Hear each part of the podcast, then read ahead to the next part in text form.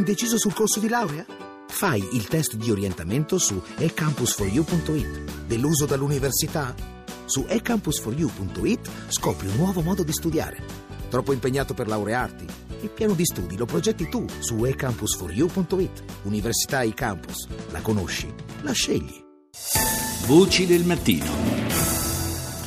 Meglio pazzo che al 41 bis. Il basista della strage di Capaci, Giovanni Battaglia, soprannominato da Brusca il pazzo. Pazzo non era, ma ha provato a farsi credere tale. Luca Tescaroli, sostituto procuratore a Roma, oltre ad aver condotto le indagini sui mandanti occulti delle stragi, l'inchiesta per l'omicidio di Roberto Calvi e il caso Ambrosiano, è stato PM nel processo per la strage di Capaci. Lo ascoltiamo al microfono di Rita Pedizzi. Giovanni Battaglia è un uomo d'onore della famiglia di Capaci che è stato coinvolto eh, nella fase esecutiva eh, della strage di Capaci. Con il suo contributo nella fase esecutiva ha consentito eh, di curare molte delle fasi volte all'attuazione della strage, così si è occupato del travaso dell'esplosivo nel casolare di proprietà di Antonino Troia si è occupato della collocazione dei contenitori dell'esplosivo nel cunicolo sottopassante all'autostrada,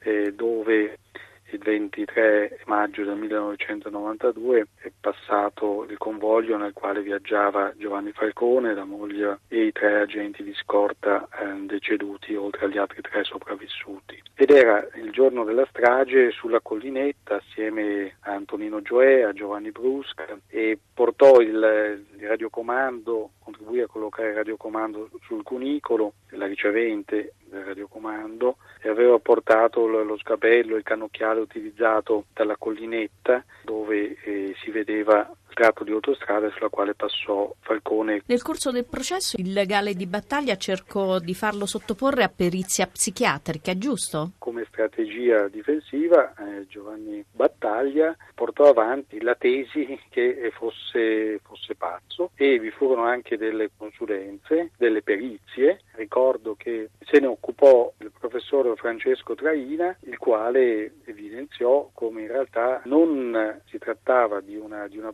pazzia, ma solo di una eh, simulazione. Ricordo che nel corso del processo, eh, nell'aula bunker eh, anche di Caltanissetta, in alcune occasioni ed emetteva suoni gutturali, buffoncava, borbottava frasi incomprensibili, teneva comportamenti strani, nel senso che i movimenti del corpo erano innaturali e mi parvero come una sorta di rappresentazione teatrale mal riuscita, eh, volta ad accreditare la tesi che fosse, che fosse pazzo. Tra l'altro Giovanni Brusca nelle sue dichiarazioni parlava di lui come di Giovanni il pazzo. Ecco, Perché lo chiamava Giovanni il pazzo? Per determinati suoi atteggiamenti, ecco, ma non perché in realtà lo fosse, ma per alcune anomalie caratteriali che eh, non erano però eh, lo specchio di turbe psichiche eh, che affliggevano la persona.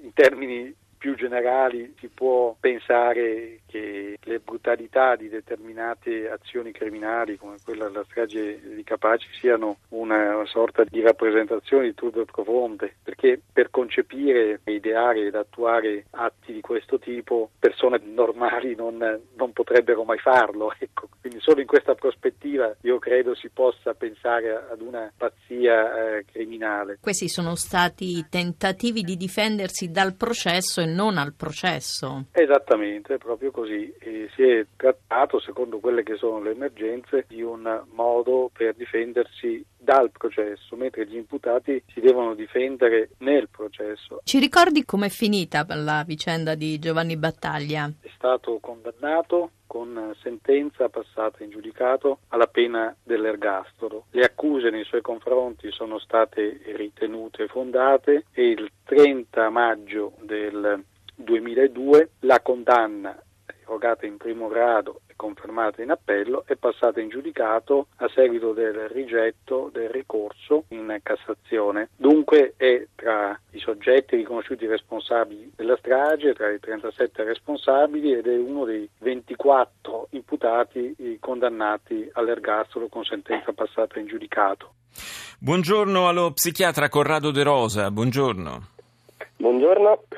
Lei è autore di libri come Mafia da legare, I medici della Camorra, è stato diverse volte consulente eh, di, delle procure in eh, procedimenti penali a carico eh, di boss o appartenenti comunque alle organizzazioni criminali che, come abbiamo sentito nel racconto del magistrato Luca Tescaroli, a volte cercano di farsi passare per pazzi per difendersi dal processo, per evitare il processo, a volte anche con eh, metodiche curiose. Sì, sì, quello che raccontava il dottore Tescaroli è una delle strategie attraverso cui i boss cercano di raggiungere l'impunità, che sostanzialmente è una delle cose che loro cercano più tenacemente di ottenere, perché attraverso le perizie psichiatriche loro possono, eh, sfruttando il quesito sulla capacità di intendere e di volere, ottenere proscioglimento e riduzione della pena, ehm, sfruttando quello della capacità di partecipare coscientemente al processo, possono ottenere la sospensione dei processi e eh, se in carcere non possono essere curati come fuori dal carcere, loro devono uscire dal carcere e quindi le scarcerazioni sono un altro grande miraggio che cercano di raggiungere. Eh, quella di battaglia è una storia eh, molto nota, lui mette in scena la sua personale rappresentazione della follia, no? È vero che si comportano in modo bizzarro, molto spesso dimagriscono per sfruttare la diagnosi di anoressia, mm. in realtà stanno utilizzando dei dimagrimenti patologici procurati, oppure si tagliano simulando un tentato suicidio che invece sono condotte autolesive dimostrative. Ecco, utilizzano una serie di meccanismi che strumentalizzano il disagio psicologico, i disturbi del comportamento. Però non è facile smascherare queste messe in scena perché, eh, contrariamente ad altri tipi di patologia, insomma, la, la, la follia eh, non, è, non, è, dimostrabile o rilevabile attraverso eh, esami clinici e strumentazioni. Sì, questo è il problema che ci raccontano i collaboratori di giustizia. Già Tommaso Buscetta diceva a Giovanni Falcone che da quando Cosa Nostra utilizzava questo sistema lui aveva perso il senso di quello che lui riteneva fossero i valori di Cosa Nostra, però di fatto sia Buscetta che poi collaboratori negli anni successivi, e ce n'è uno calabrese che si chiama Lovato, proprio qualche anno fa, ha detto se tu ti rompi la milza oppure c'è un braccio rotto, c'è una radiografia oppure un'ecografia che ti dimostra questa cosa. Se io dico di essere depresso e faccio finta di farlo bene, è difficile che mi riescano a dimostrare questa roba. Infatti loro sfruttano perché sono bravissimi a sfruttare gli anelli deboli, i punti deboli delle branche. La psichiatria non è una branca di certezze, i disturbi psichiatrici ancora non hanno dei correlati diagnostici eh, che inequivocabilmente ci dicono se la sofferenza che tu dici di avere ce l'hai veramente oppure no. Però qualche volta incorrono anche in, eh, in errori e gaffe clamorose che praticamente li portano a smascherarsi da soli. Sì, sì, questo in effetti va detto, nel senso che ci sono boss che fanno finta di essere pazzi e riescono nella pantomima, tanto che noi possiamo dire che non c'è grande processo di mafia che non abbia avuto i suoi finti pazzi, dal primo processo di Camorra di inizio Novecento fino al processo Spartacus sui Catalesi, al processo appunto sulla strage di Capaci, quelli dei rapporti tra Stato e, e mafia, i processi campani, per esempio quelli nella, della faida tra Cutolo e Anticutoliani.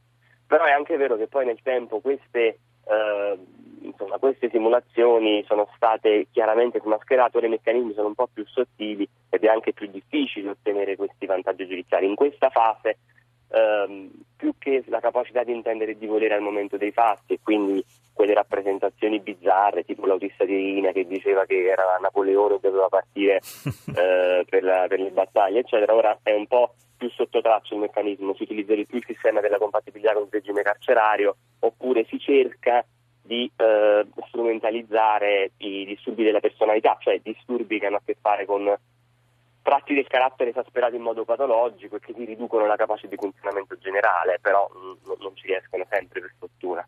Lei nel, in uno dei suoi libri ricorda ad esempio il caso di Nino Santapaola, dichiarato completamente pazzo e che si fa rilasciare un certificato di sana e robusta costituzione per il rinnovo della patente, ecco insomma dei casi eh, di questo sì, tipo. Santapaola è uno dei cortocircuiti di questo sistema perché eh, Santapaola per anni ha utilizzato la follia per eh, sospendere processi eccetera, eh, poi a un certo punto, poiché i boss diventano anziani o comunque ehm, possono avere gli accidenti di salute veri e propri, poi di fatto è diventato uno che è stato male veramente, però effettivamente il controsenso delle, delle certificazioni di patente è molto frequente, ma molto spesso ci sono boss che da un lato comandano piazze di spaccio eh, oppure eh, la prostituzione della droga di Roma come mafia capitale eh, e dall'altro sono grandi capi. Eh, Michele Senese per esempio che una delle corone di mafia capitale era uno che aveva la pensione di invalidità con l'accompagnamento. Eh, certo, questi anche sono casi abbastanza clamorosi. Io ringrazio per essere stato con noi stamani lo psichiatra Corrado De Rosa, grazie, auguro buona giornata. Siamo, grazie, grazie, siamo in chiusura. Vi ricordo che Voci del Mattino è un programma a cura di Gianfranco Danne, in redazione ci sono Rita Pedizzi e Colomba San Palmieri con Maria Grazia Santo, Roberta Genuini e Claudio Urbani. Ringrazio il tecnico Luciano Pecoraro, il regista Mauro Convertito. Fra poco il GR1 condotto stamani da Guido Ardone. A me non resta che augurarvi l'appuntamento, eh, rimandarvi all'appuntamento di domani e ricordarvi per il podcast l'indirizzo che è sempre vocidelmattino.rai.it. Buona giornata da Paolo Salerno.